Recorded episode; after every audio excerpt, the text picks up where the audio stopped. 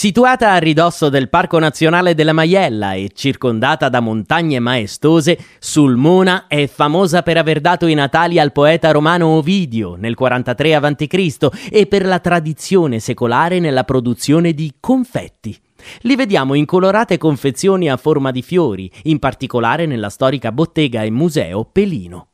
Ricostruita in forme barocche dopo il terremoto del 1706, Sulmona è ricca di scorci suggestivi.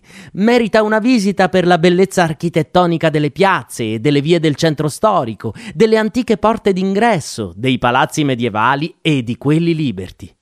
Sulmona è ricca di acque e antiche fonti, come la Fontana del Vecchio, detta così dalla statua di Solimo, compagno di Enea e fondatore della città, secondo la leggenda.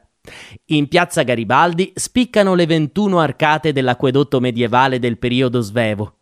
Qui ogni Pasqua si tiene il toccante rito della Madonna che scappa, la corsa di Maria verso il figlio Gesù.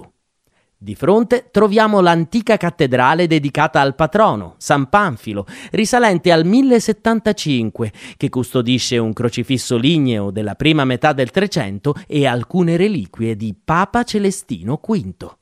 Su Corso Ovidio, cuore della città, troviamo il meraviglioso complesso della Santissima Annunziata, che risale al 1320 e oggi ospita il Museo Civico, dove possiamo ammirare un raffinato pastorale in argento.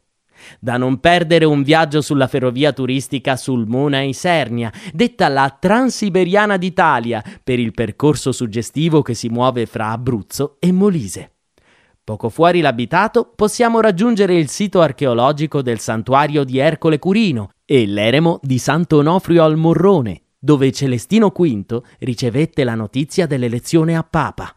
Per la sosta possiamo fermarci nell'area a pagamento in via Iapasseri, situata sotto le mura, in posizione comoda e tranquilla anche per il pernottamento.